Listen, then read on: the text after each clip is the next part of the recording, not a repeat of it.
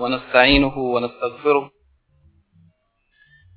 ونعوذ بالله من شرور أنفسنا ومن سيئات أعمالنا من يهده الله فلا مضل له ومن يضلل فلا هادي له وأشهد أن لا إله إلا الله وحده لا شريك له وأشهد أن محمدا عبده ورسوله Verily the praise belongs to Allah. We praise Him, seek His assistance and forgiveness, and we seek refuge in Allah from the evil of ourselves and the evil consequences of our deeds. Whoever Allah guides, there is no one that can lead him astray. And whoever Allah leads astray, there is no one that can guide him. I bear witness that nothing deserves to be worshipped except Allah alone, and that He has no partners or associates. And I bear witness that Muhammad sallallahu alayhi wasallam is his slave servant and his messenger. This morning, bi'idhnillahi ta'ala, we would like to continue in the series of lectures dealing with the brief explanation of the evidences of the shurut of La ilaha illallah.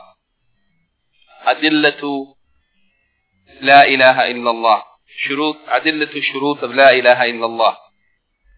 And these uh, evidences are taken from the essay of Al-Imam Muhammad ibn Abdul Wahhab, rahimahullah, with a brief explanation from Sheikh Ubaid al-Jabiri, Allah yahfaduhu. Uh, in the previous lecture we have mentioned three of the shurut of La ilaha illallah, al-ilm wal-yaqeen wal-ikhlas. Al-ilm, the knowledge, and it means the knowledge of the meaning of La ilaha illallah, what it negates and what it confirms, that it negates worship for other than Allah, and confirms that worship is for Allah alone. As for al-yaqeen, it is kamal al-ilm, the perfection of knowledge, yani knowledge to its fullest, fullest extent after which there is no doubt, there is no shak or raid. Now, now.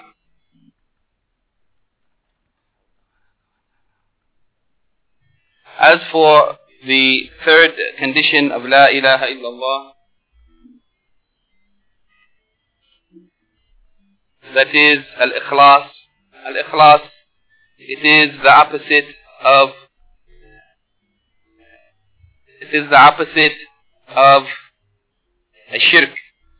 Yani of the conditions or the shurut of La ilaha illallah is that a person has to make this statement or pronouncement or confession, uh, making that statement purely for the sake of Allah alone without associating anyone in it, yani avoiding shirk.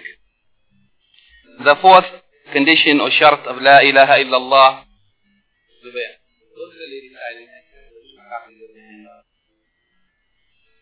The fourth uh, condition of La ilaha illallah it is a sidq al-munafi lil-kadhib والمانع من النفاق Yani the fourth condition is a sidq or truthfulness, that the person should make this pronouncement or this confession or testimony truthfully.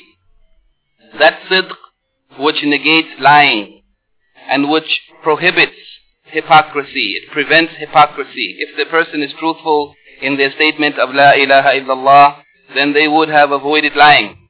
And they also will have avoided hypocrisy and nifaq because they have said it out of truthfulness and sincerity.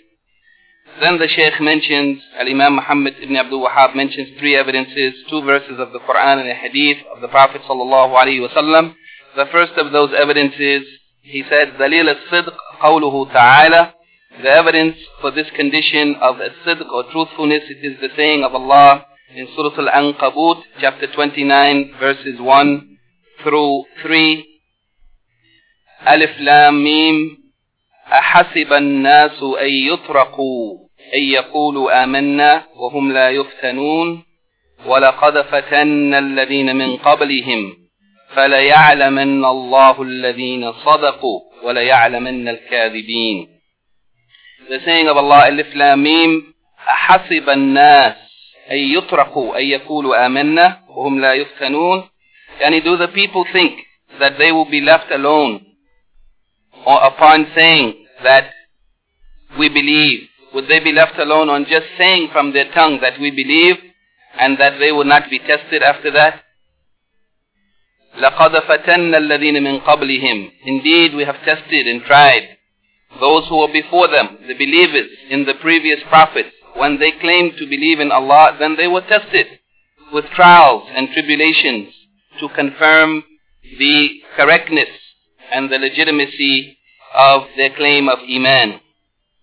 فَلَيَعْلَمَنَّ اللَّهُ الَّذِينَ صَدَقُوا وَلَيَعْلَمَنَّ الْكَاذِبِينَ And through these tests and trials, through the tests and trials, Allah subhanahu wa ta'ala will make known. He will bring forth the manifestation of those who are truthful in their statement of La ilaha illallah and those who are kadhibeen, kadhib, lying.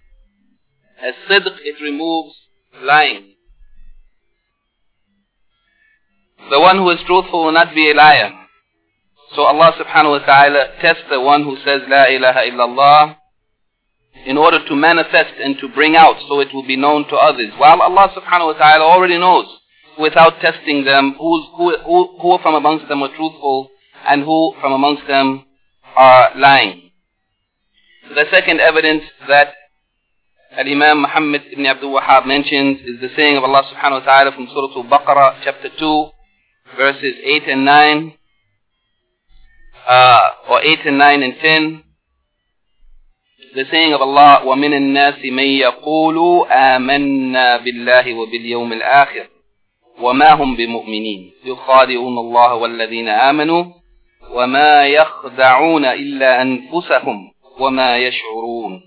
في قلوبهم مرض فزادهم الله مرضا ولهم عذاب أليم بما كانوا يكذبون that from amongst the people are those who say by their tongue, we believe in Allah in the last day.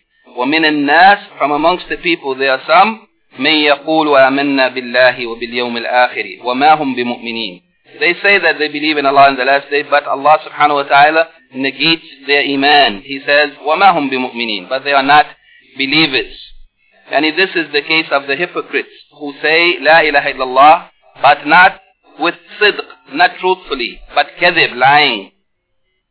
So Allah subhanahu wa ta'ala says concerning them, يُخَادِعُونَ اللَّهَ وَالَّذِينَ آمَنُوا That they seek to deceive Allah and those who believe.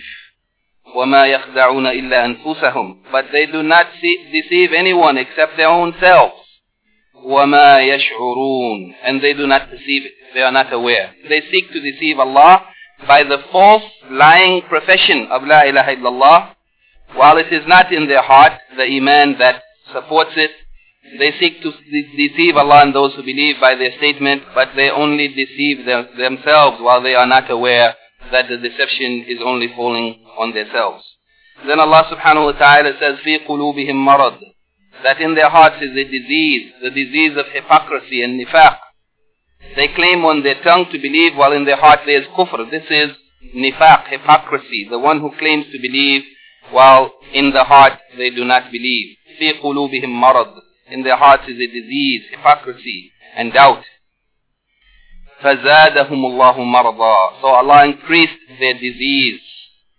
ولهم عذاب أليم بما كانوا يكذبون. And for them is a terrible punishment because of their lying. Because of their lying when they claimed to believe. They were lying. It was kadhib. It was not sidq. It was not truthfulness. So Allah subhanahu wa ta'ala in the end of this verse says that they have a heart, a disease in their heart because of their hypocrisy. Then Allah in this world punishes them by increasing their disease.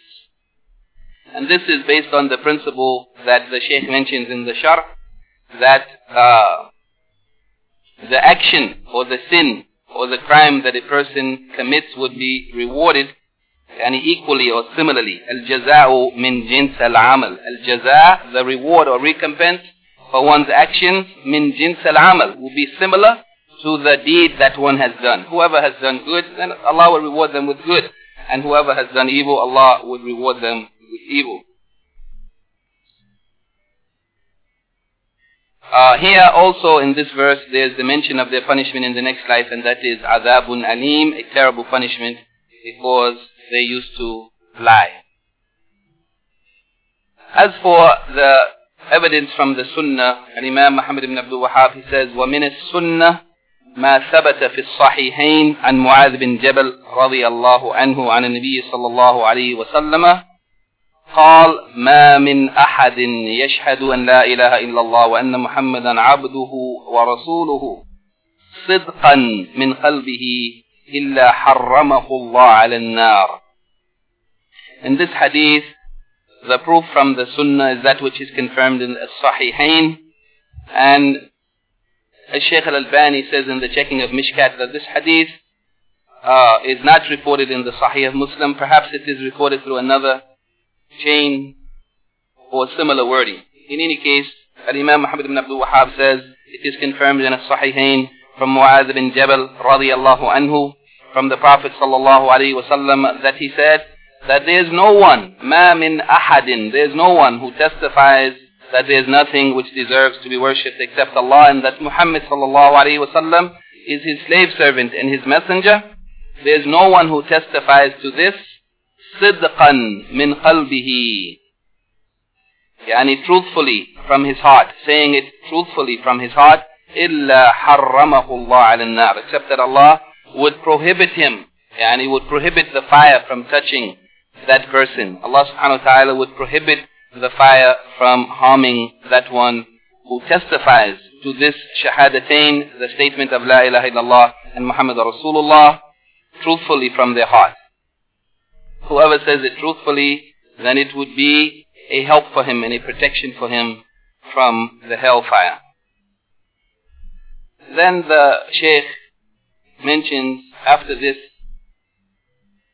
uh, the discussion of the explanation of these evidences of Muhammad ibn Abdul Wahhab, al-Imam Muhammad ibn Abdul Wahhab rahimahullah. The Shaykh Ubaid al-Jabiri hafidhullah, he says, as for the statement, the saying of Allah, Alif Lam Mim, and the statement of Allah from Surah Al-Ankabut, he said that Al-Imam Al-Baghawi, the great scholar of Tafsir, rahimahullah, says concerning these verses from Surah Al-Ankabut, Alif Lam Mim, أَحَسِبَ النَّاسِ يعني do the people think, do they imagine, do they believe, أَن يُتْرَقُوا أَن يَقُولُوا آمَنَّا وَهُمْ لَا يُفْتَنُونَ He said, do they think that they would be left without being tested and without being tried by merely saying, Yani by merely saying on their tongue that we believe, do they think that they would be left and they would not be tested and they would not be tried, that they would not be tested in their wealth or with their lives, that Allah subhanahu wa ta'ala might test them by taking some of their wealth or taking some of their lives or their health. Do they think that they would be left alone by merely professing belief on the tongue and then they would not be tested through their wealth and their lives? It is not so. Indeed, Allah subhanahu wa ta'ala, Al-Imam al-Baghawi says, indeed Allah subhanahu wa ta'ala uh, will test them. Allah will test them in order to make clear and to distinguish the mukhlis, the one who is sincere with ikhlas, from the munafiq, the one who is a hypocrite, and to distinguish a sadiq, the truthful one who has sidq, from the kadhib, the liar, who speaks with kadhib. Then he says, and Imam al-Baghawi goes on to say that another explanation of this ayat, it has also been said, وَهُمْ لَا يُفْتَنُونَ Do they think they will be left alone on saying they believe without being tested or tried? Yani tested or tried, he said, بِالْأَوَامِرْ وَالنَّوَاهِي With the commands of Allah and the prohibitions of Allah. Do they think that they would be left to say they believed and then they would not be tested? But they would not be required to fulfill the commands of Allah and to avoid the prohibitions of Allah? and that is because Allah subhanahu wa ta'ala, at first, He only required of them al-iman. Yani they were required to believe. And after that, the salat and the zakat and the other Islamic laws were legislated. And when those laws were legis legislated, it became difficult for some of them.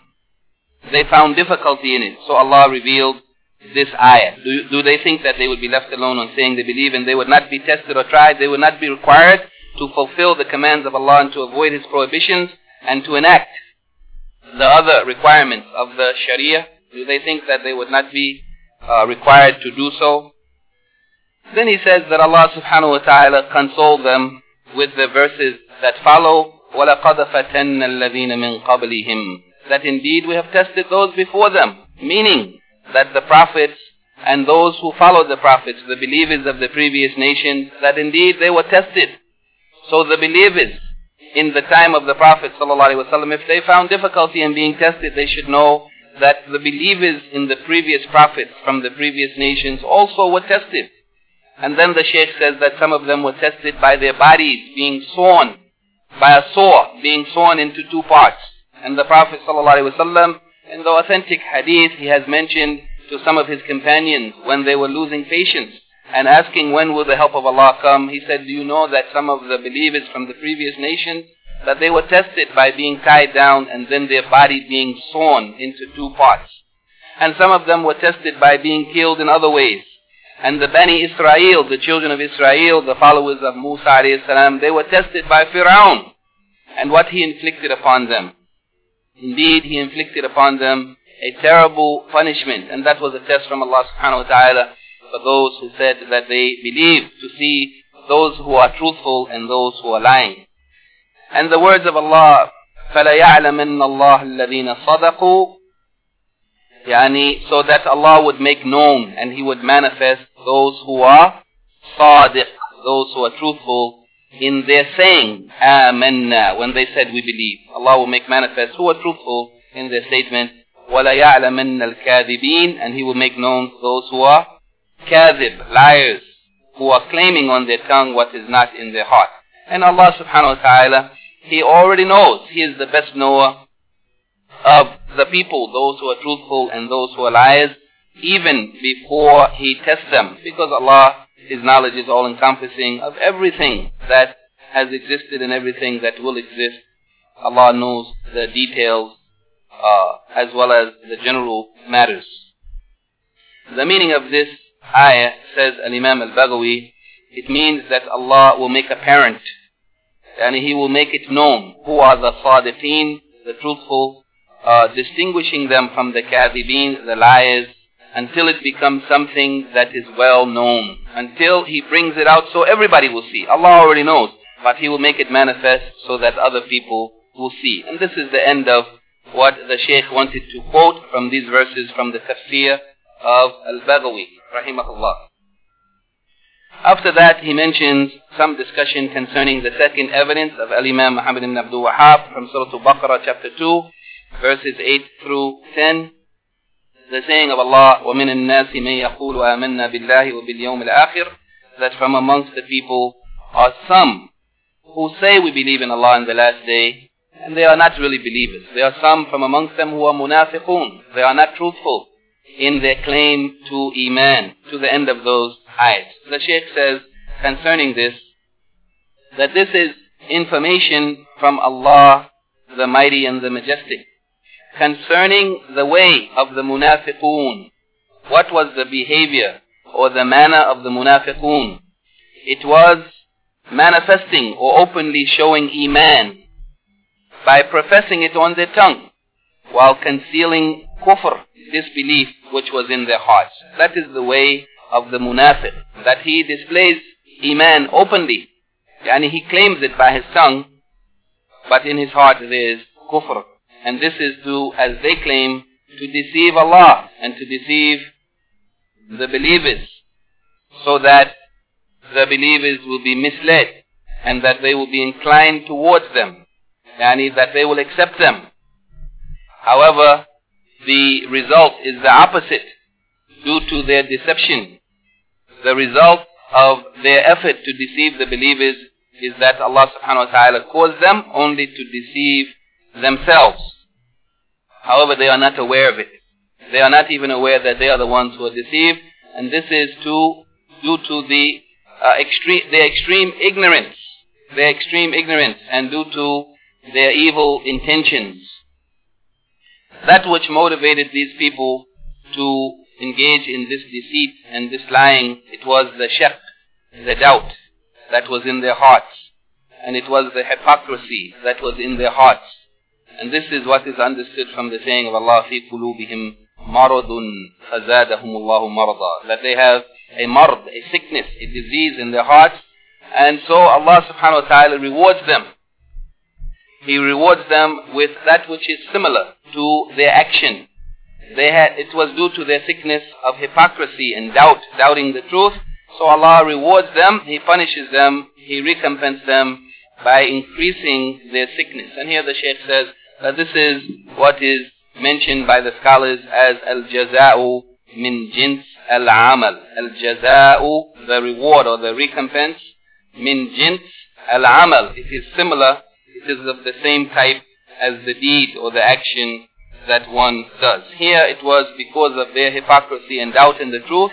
Therefore their reward or their recompense is that Allah increase their doubt and, in, and increase their hypocrisy. Uh, after that, he says that this statement that in their hearts is a disease, so Allah increased their disease, yani the reward being like their action, more disease, he said this is their punishment in the dunya, in this world. Allah punished them in this world by increasing their doubt and their uh, hypocrisy. And he said this is similar to the saying of Allah subhanahu wa ta'ala concerning the disbelievers of Bani Israel, that which is mentioned in uh, Surah Al-Saf, chapter 61, verse 5. The saying of Allah subhanahu wa ta'ala, فَلَمَّا زَاغُوا أزاغ الله قلوبهم والله لا يهدي القوم الفاسقين that when they turned away from the truth فلما زاغوا when they turned away أزاغ الله قلوبهم then Allah turned their hearts away يعني الجزاء من جنس العمل when they turned away from the truth not accepting it and not believing in it then Allah rewarded them he recompensed them by turning their hearts away further from the truth so the punishment it is in accordance with the sin that they have committed. When they turned away, Allah turned them further away, and Allah does not guide the sinful, disobedient, rebellious people. That is their reward in this world. As for their reward or their punishment in the next life, it is what is mentioned in the saying of Allah at the end of this ayat, وَلَهُمْ عَذَابٌ أَلِيمٌ بِمَا كَانُوا يَكْذِبُونَ That they will have a terrible or painful punishment due to their lying, the lying that they engaged in when they claimed that they believed, while in fact they did not believe. Then the Shaykh says that what is similar to what Allah has mentioned, the story that Allah has mentioned concerning the munafiqeen in the verses of Surah Al-Baqarah chapter 2 verses 8 through 10, similar to that which Allah has mentioned here is the saying of Allah subhanahu wa ta'ala concerning the hypocrites in Surah An-Nisa chapter 4, verse 143, إن المنافقين يخادعون الله وهو خادعهم. That indeed the hypocrites, they seek to deceive Allah, but in fact Allah deceives them. And that is the just reward for their attempt to deceive Allah, that Allah caused them to be deceived. وَإِذَا قَامُوا إِلَى الصَّلَاةِ قَامُوا قُسَالًا And this is the description of the hypocrites, that when they stand up for prayer, they don't really believe, but they have to pretend to pray in order to deceive the people. So when they stand up for prayer, he said, قَامُوا usala. They stand up with laziness. Yani as though they are not really feeling like they want to pray. They feel lazy. They don't want to be bothered with it. But they have to go through the motions in order to deceive the people. وَإِذَا قَامُوا إِلَى الصَّلَاةِ قَامُوا كُسَالًا يُرَاءُونَ النَّاسَ And they only are showing, yani the people. They are making a display. They are doing it to be seen by the people. This is from the characteristics, the sifat of the munafiqeen, that they perform acts of ibadah just to be seen by the people. They don't do it sincerely for Allah, but they do it so people will see them, so people will think that they are from the believers. يراؤون الناس ولا يذكرون الله إلا قليلا and they don't remember Allah إلا قليلا except a little their remembrance of Allah in the salat or outside of the salat it is very little the salat is remembrance but for the hypocrite there is not much remembrance of Allah in the salat because there is no sincerity in their salat then he describes them finally مذبذبين بين ذلك لا إلى هؤلاء ولا إلى هؤلاء يعني that they are swaying between this and that they are not with these the believers nor are they with those the disbelievers they are going back and forth between them, not really being from amongst the believers nor being from amongst the disbelievers. وَمَن يُضْلِ اللَّهُ فَلَن تَجِدَ لَهُ سَبِيلًا And whoever Allah leads astray, after they have turned away, then Allah turns them further away. Whoever Allah leads astray, then you will never find for them a way to the straight path or to the truth. There will never be a way for them. The Shaykh Abdul Rahman al-Sa'di, rahimahullah, in his tafsir of this ayah, from Surah An-Nisa, chapter 4, verse 143, concerning the hypocrites, he said that Allah subhanahu wa ta'ala informs us about the hypocrites what was their condition or what was their state? The disgraceful ugliness of their characteristics and their vile character. The, he said that, that their way is that they seek to deceive Allah. Meaning, they outwardly show al-iman, but inwardly they conceal disbelief, kufr. Uh, and they think that this will uh, they will get over with this. They, they can fool Allah and Allah would not know. Or that Allah would not reveal or manifest or expose them to His believers. They think that in openly showing Iman or hiding their kufr, that they will get away with it. That Allah would not know it or that Allah would not expose them to His servants, the true believers. But the fact of the matter, the reality of their condition is that Allah subhanahu wa ta'ala deceives them uh, by simply leaving them in this condition while they continue going on in this condition thinking that they are deceiving someone while in fact they are the ones who are deceived. So what greater deception is it? That a person strives. A striving for something that what it returns to them or what it brings to them, their every effort only brings to them al-hawan, wal-zil, wal-hurman, yani contempt or humiliation and disgrace and deprivation. Every effort that they make to achieve, they only achieve disgrace and they are humiliated and they are deprived and they are in contempt because of their attempt to deceive Allah and those who believe. So Allah caused them to be deceived themselves and they lose out the true loss. After this, the Shaykh, he goes on to say in the tafsir of these verses, that this alone, the fact that they are the ones who are really deceived, this is enough to indicate or to point out the defect in their intellect, the defect in the intellect of the one who attempts to deceive Allah and those who believe, such that their, the defect in their intellect is so great that they have combined between two things, al-ma'asiyah, sin or disobedience to Allah, and they see that sin as being something good, and in addition to that, they have joined to it their thinking or their imagination that what they are doing it is something of intelligence or that it is a real successful scheme. When in fact, it is no more than disobedience to Allah and it is only self-deception and they are the ones who go astray. Allah subhanahu wa ta'ala leaves, them, abandons them, the one who does so. Allah abandons them and leaves them in misguidance. And then also, from the abandoning of them on Yawm al-Qiyamah, uh, is that which Allah subhanahu wa ta'ala mentions in another place in the Quran, uh, in Surah Al-Hadid, chapter 57, verses 13 and 14. Not only Allah abandoned them in this world, but He will also abandon them in the next life on Yawm al-Qiyamah. As He said, يوم يقول, يوم يقول المنافقون والمنافقات للذين آمنوا انظرونا نقتبس من نوركم يعني on that day يعني the day of Qiyamah the day of judgment the hypocrites believe the hypocrites from male and the female hypocrites they will say to those who believe the true believers they will say to them wait for us so that we may take something from your light the light that Allah would give to the believers on that day in order for them to proceed قيل ارجعوا وراءكم it would be said to them return to the rear go back فالتمسوا نورا and take or find some light there go back and find some light And when they go back then Allah subhanahu wa ta'ala said فضرب بينهم بسور له باب باطنه فيه الرحمة وظاهره من قبله العذاب ينادونهم ألم نكن معكم to the end of the ayat يعني Allah subhanahu wa ta'ala would abandon them on Yom Qiyamah likewise when they ask the believers for some of their light and they would be told to go back when they go back a wall would be placed or set up between them a wall that has a door and on the inside of that door would be rahmah the mercy of Allah and on the outside of it where the hypocrites would be there would be punishment.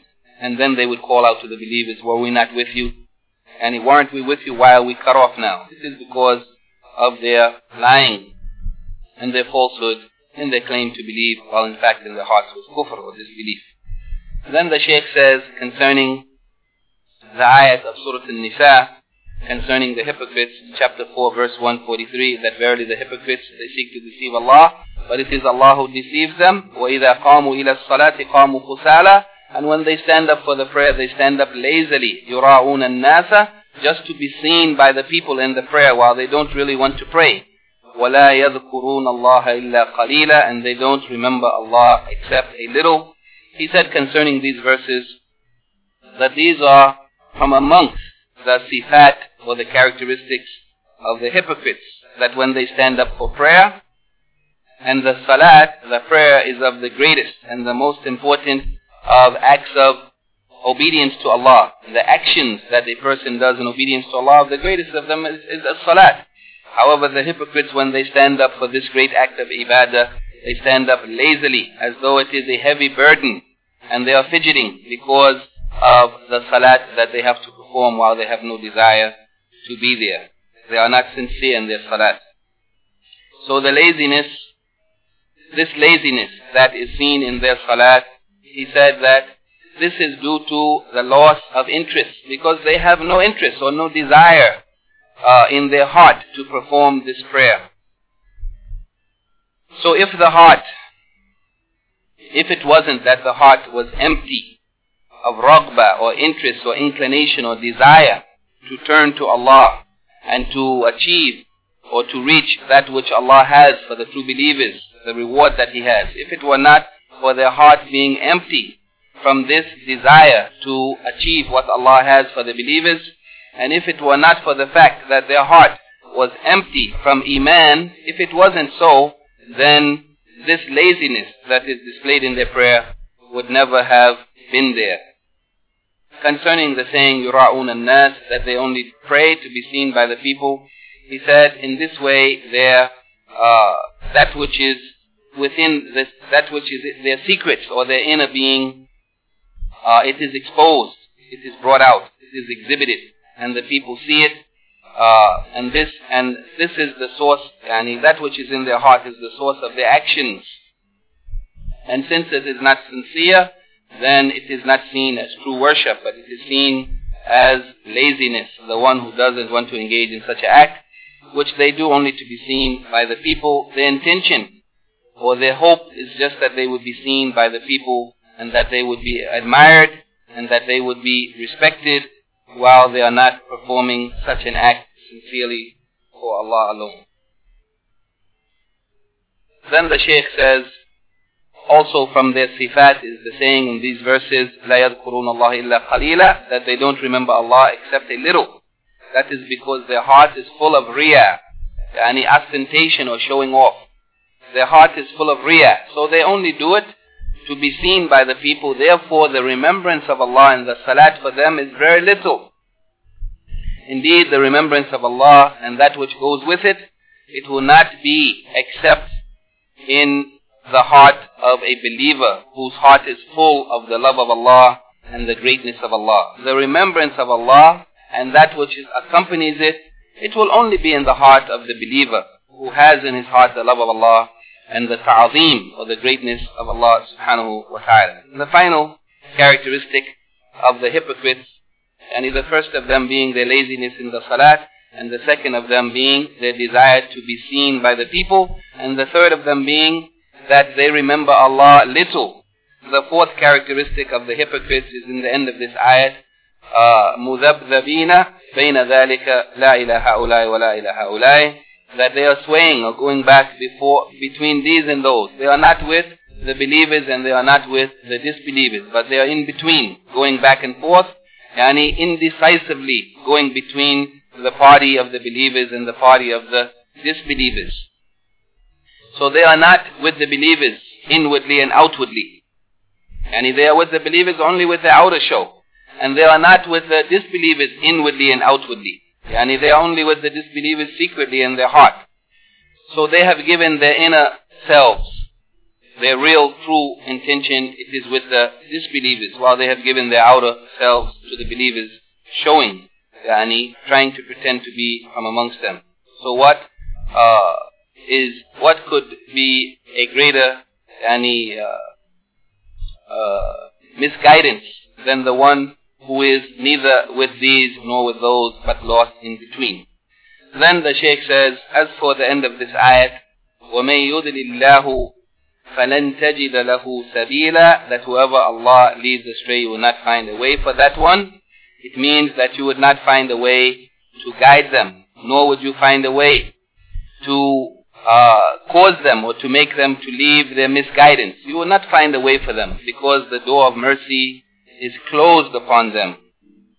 They have exchanged it uh, with the curse of Allah because of their deception and their lying and hypocrisy. Then the Shaykh says that these blameworthy characteristics,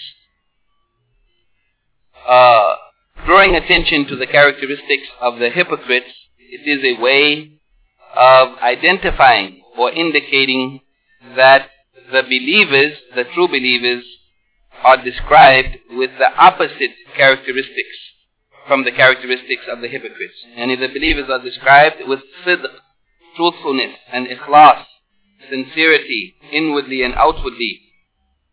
And they don't hide or hold back their uh, activeness in their salat and in their acts of worship and in their remembrance of Allah often and much.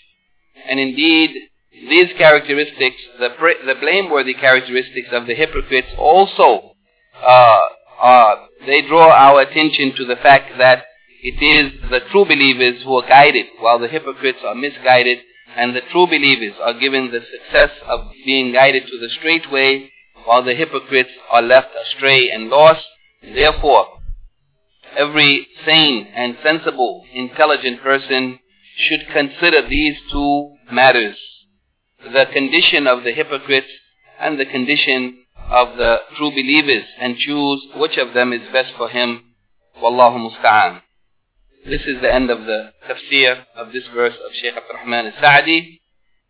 Then the Shaykh closes with the discussion of the final evidence, the third proof of Al-Imam Muhammad ibn Abdul Wahhab, the hadith uh, that he mentioned on the authority of Mu'adh ibn Jabal radiallahu anhu. And that hadith he has mentioned in brief. And here Yani Al-Imam Muhammad ibn Abdul Wahhab has mentioned just the main part of that hadith, which is the shahid, or the point of reference, or the proof for our topic of discussion. And here Sheikh Ubaid al-Jabiri, uh, Hafidhullah, mentions the uh, story behind this hadith, or that which, the circumstances under which that statement was made. And he says that it is reported by a Shaykhain, Shaykhan al-Bukhari and Muslim, in the narration of Anas from Mu'adh bin Jabal radiallahu anhuma. And the wording of this hadith is from Bukhari that the Prophet sallallahu wasallam said, Ya Mu'adh. He said to Mu'adh while Mu'adh was riding on his animal, his riding animal, with him. He was riding behind him. Yani the Prophet wasallam and Mu'adh were riding together. The Prophet in the front wasallam and Mu'adh behind him radiallahu in that condition the Prophet ﷺ, while they were alone, they, they were, it was only the two of them and there was no one with them, the Prophet ﷺ said, Ya Mu'adh bin Jabal, O Mu'adh bin Jabal. And Mu'adh radiallahu anhu said, Labayk ya Rasulullah wa sa'adik. He said, I respond to your call and I am obedient to your order. Labayk ya Rasulullah wa sa'adik. Order me, I am listening. He said, Ya Mu'adh. And Mu'adh again said, Labayk ya Rasulullah wa sa'adik until he said that three times. Yani the Prophet ﷺ wanted to say something very important to Mu'adh and he called him so many times in order to get his full attention for him to understand that the matter was very important.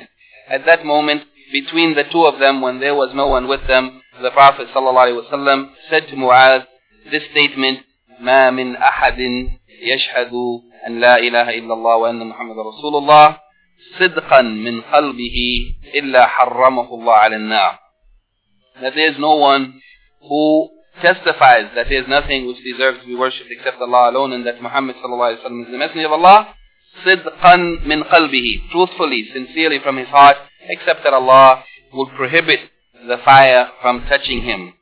Muaz radiallahu anhu said, Ya Rasulullah, أفلا أخبر به الناس فيستبشروا He said, O Messenger of Allah, shall I not inform the people of this statement that you have made so that they would be pleased, so that they would have the good tidings, the bushra, the good news of paradise for those who make this statement of shahada sincerely, yani truthfully from their heart. The Prophet sallallahu alaihi wasallam said, إِذَنْ يَتَّقِلُوا If you did so, if you were to inform them of such, then they would depend on it. Yani meaning that they would rely on that alone. They would feel that as long as I have said the shahada truthfully, sidqan min qalbi, from my heart, then I am guaranteed to enter the paradise and they might not strive to do the good deeds that are necessary along with the iman that is in the heart. Then uh, uh, after that, Muaz knew that the Prophet ﷺ didn't want him to tell the people because he knew that if the people were told such, they might rely on it. So he only wanted to inform Muaz of that. That was something that he told him because he knew that he wouldn't misunderstand it and he would act appropriately and he would take it as good news and he would still strive and struggle to earn the reward of Allah by doing the good deeds that are required of the believers. In the end of the narration of this hadith, he said, he says, the narrator says, وأخبر بها معاذ عند موته تأثما تأثما يعني that Mu'adh bin Jabal radiallahu anhu didn't inform the people as he understood the Prophet ﷺ didn't want him to inform them. However, he only informed the people at the time of his death. And he just before dying, he told that hadith and he said that was out of fear that he might be uh, engaging in sin by holding back or concealing the knowledge. يعني كتمان العلم. He feared that if he kept this knowledge to himself and didn't inform anybody and died with it, then he might have fallen into sin, the sin of concealing or hiding knowledge. Therefore, just before his death, he informed about it, he narrated that hadith, so that it has now come to us. Uh, the shahid, or the point of reference from this hadith, is the saying of the Prophet ﷺ, صدقا min qalbihi. And whoever makes this statement of La ilaha illallah Muhammad Rasulullah truthfully from his heart. This is the point of the hadith that supports our claim that from the shurut of La ilaha illallah, in order for it to be accepted, the person has to say it with sidq, with truthfulness from their heart. And whoever does so, then Allah subhanahu wa ta'ala will prohibit the fire from touching them. Al-Hafiz ibn Kathir, or Al-Hafiz ibn Hajar al-Asqalani, rahimahullah, in his Sharh of Sahih al-Bukhari, he says concerning the use of this word sidqan, that whoever makes this statement sidqan, truthfully, he said that this is a way of excluding the shahada of the munafiq. The Prophet ﷺ used this word that the people will be protected from the fire. Whoever said La ilaha illallah Muhammad Rasulullah sidqan min qalbihi, he said in this way he has excluded from this hadith and from the reward promised to the people who make such a statement, he has excluded the shahada or the testimony of the munafiq. Because the munafiq, he doesn't make this statement sidqan, truthfully from his heart, but he makes it kadhiban, lying. He makes it lying. So in this way, it was a protection uh, or a, an exclusion of the hypocrites from that which the Prophet ﷺ mentioned in this hadith.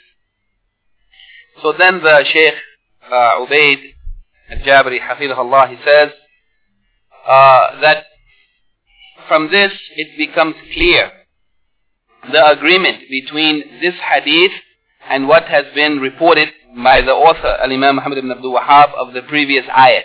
Yani the agreement between this hadith and those ayats is in the fact that this hadith and those ayats reject the shahada or the testimony of the one who does not join the statement on his tongue of La ilaha illallah with i'tiqad or belief in the heart. Yani whoever doesn't join these two together, just saying it on the tongue, it is not sufficient. But one has to join with that statement on the tongue, sincere belief in the heart. And indeed, Allah subhanahu wa ta'ala has rejected the statement of the munafiqeen from their tongue who testified to the prophethood of Muhammad sallallahu alaihi wasallam. He rejected their saying, even though they clearly testified to the prophethood or the messengership of the Prophet Muhammad sallallahu wasallam. And that was the reason why Allah has rejected them and called them liars. He called them liars when they said what they said, even though what they said was true. They said that the Prophet ﷺ is the messenger of Allah. But Allah said they are liars. Why did Allah say they are liars? It is because they were only saying it on their tongue. But the lie was what was in their heart. The what was on the tongue was true, but what was in the heart was false. For this reason, Allah subhanahu wa ta'ala says in Surah Al-Munafiqeen, chapter 63, verse 1, إذا جاءك المنافقون قالوا نشهد إنك لرسول الله that when the hypocrites come to you meaning the Prophet ﷺ when they come to you they say نشهد إنك لرسول الله we bear witness that definitely إن المنافقين لكاذبون يعني the hypocrites they said that we definitely bear witness that you are the messenger of Allah and Allah knows wallahu ya'lam Allah knows that you are his messenger. However, Allah denies them and say that they are liars. Wallahu yashhadu. Allah testifies, إن المنافقين لكاذبون. They are liars. Yani the kadhib of the munafiq in this statement is that which is in the heart. While what they said on the tongue is true. But it is rejected if that which is on the tongue is not in accord with that which is in the heart. Then it is kadhib. Uh, finally, the Shaykh closes by mentioning two benefits that may be derived from the hadith. In addition to what has been mentioned about this hadith previously, he said that from amongst the benefits or the fawaid that may be derived from this hadith is the permissibility of takhsis al-muallim بعد تلاميذه بمسائل من العلم دون الآخرين إذا خشي عدم فهمهم لها يعني that it is permissible for the teacher to single out some of his students for certain issues of knowledge to the exclusion of other of his students if he fears that they will not understand such issues. And he can take some of his students and teach them something that he doesn't teach the others if he fears that the others will not understand it, as the Prophet ﷺ has given this knowledge to Mu'adh, and he didn't say it to the generality of the people. And this idea of takhsis al-muallam biba'd talamidihi, that the teacher will select some of his students to the exclusion of others, is, has been mentioned in the chapter heading by Al-Imam al-Bukhari rahimahullah. In this way he said, Bab man khassa bil-ilmi qawman duna كراهية أن لا يفهموا يعني الإمام البخاري entitled the chapter heading Bab, the chapter, the one who singles out for knowledge some people to the exclusion of others. For fear or yani, yani, in taking precaution from the possibility that they might not understand it. Kirahiyah, yani detesting, yani to give this knowledge to those who might not understand it. So this is a legitimate position that the teacher might uh, exclude some of the students from certain issues of knowledge that they might not understand and give it to others who the teacher feels would understand it. And the second and the last point that he mentions from this hadith the point that may be derived from it is a qaida or a general principle in Islam which is of great importance that the Muslims should understand and it is أن درع المفاسد مقدم على جلب المصالح that uh, pushing away benefits yani preventing uh, harm preventing al-mafasid harmful things takes precedence over trying to achieve uh, beneficial things. If there is a conflict in a certain action that one may do, it might bring some harm and it might also achieve some benefit, then preventing the benefit has precedence over achieving the benefit. And the details of this rule have been mentioned by some of the scholars from amongst them Sheikh Muhammad ibn Salih al-Uthaymin in his book The Manhaj of Ahl Sunnah wal Jama'ah fil Aqidah wal Amal in that book he discussed this principle in some detail and he said that this is not an absolute rule not in every case but it is in the case where the harm is equal to the benefit or where the harm is greater than the benefit then the person should not engage in that thing giving preference to preventing the harm as opposed to engaging in that thing to get the benefit along with it coming equal harm or greater harm, in that case it should not be done. And if the harm is equal or greater, then the person should not do that action.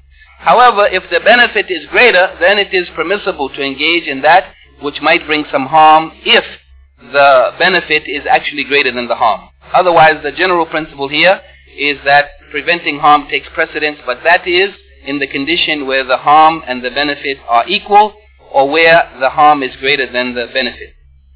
And what determines harm and benefit? It is the shara or the sharia, the Islamic law, the Quran and the Sunnah, and it is not the intellect or the mind. Uh, and also uh, the establishment of clear, decisive proof yani from the Quran and Sunnah. Yani what determines what is harmful or what is beneficial?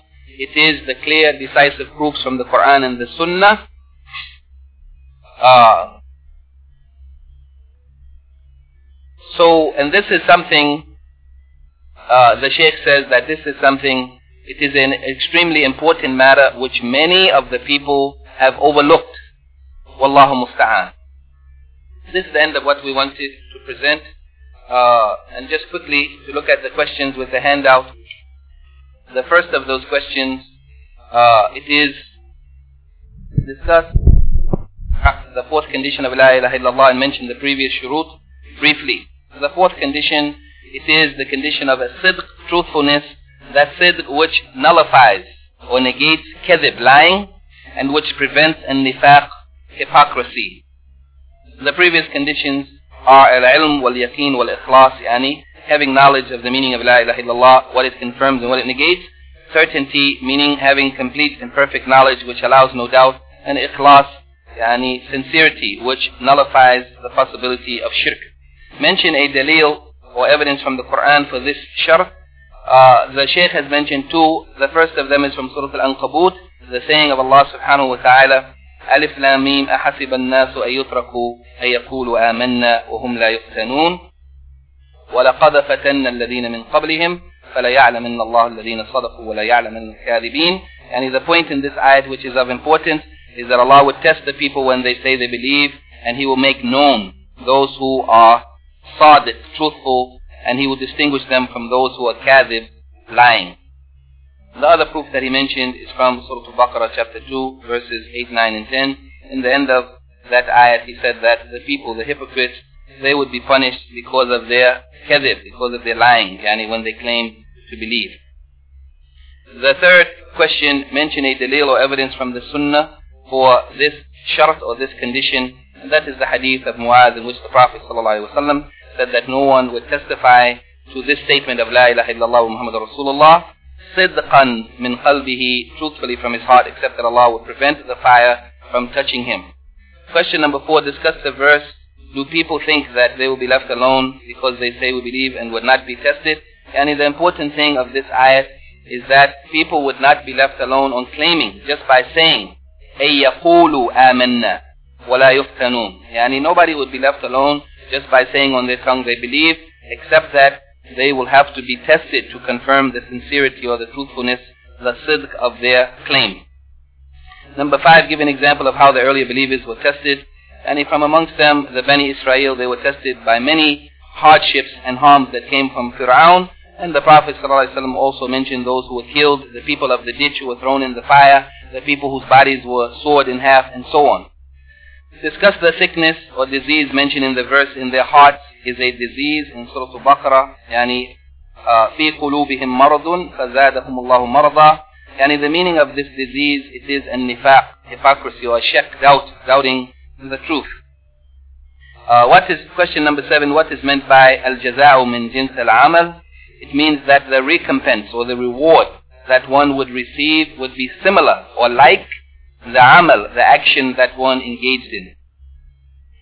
uh, as Allah subhanahu wa ta'ala said هل جزاء الإحسان إلا الإحسان, إلا الإحسان يعني is there any reward for doing good except good يعني الجزاء من جنس العمل it means whoever does good then the reward will be good it will be like it it will be similar to it and whoever does evil the reward would be accordingly Question number 8 mentioned the sifat or characteristics of the munafiqun mentioned in Surah Al-Nisa, chapter 4, verse 143. The first of them is laziness in their prayer, al-kasal, fi salat.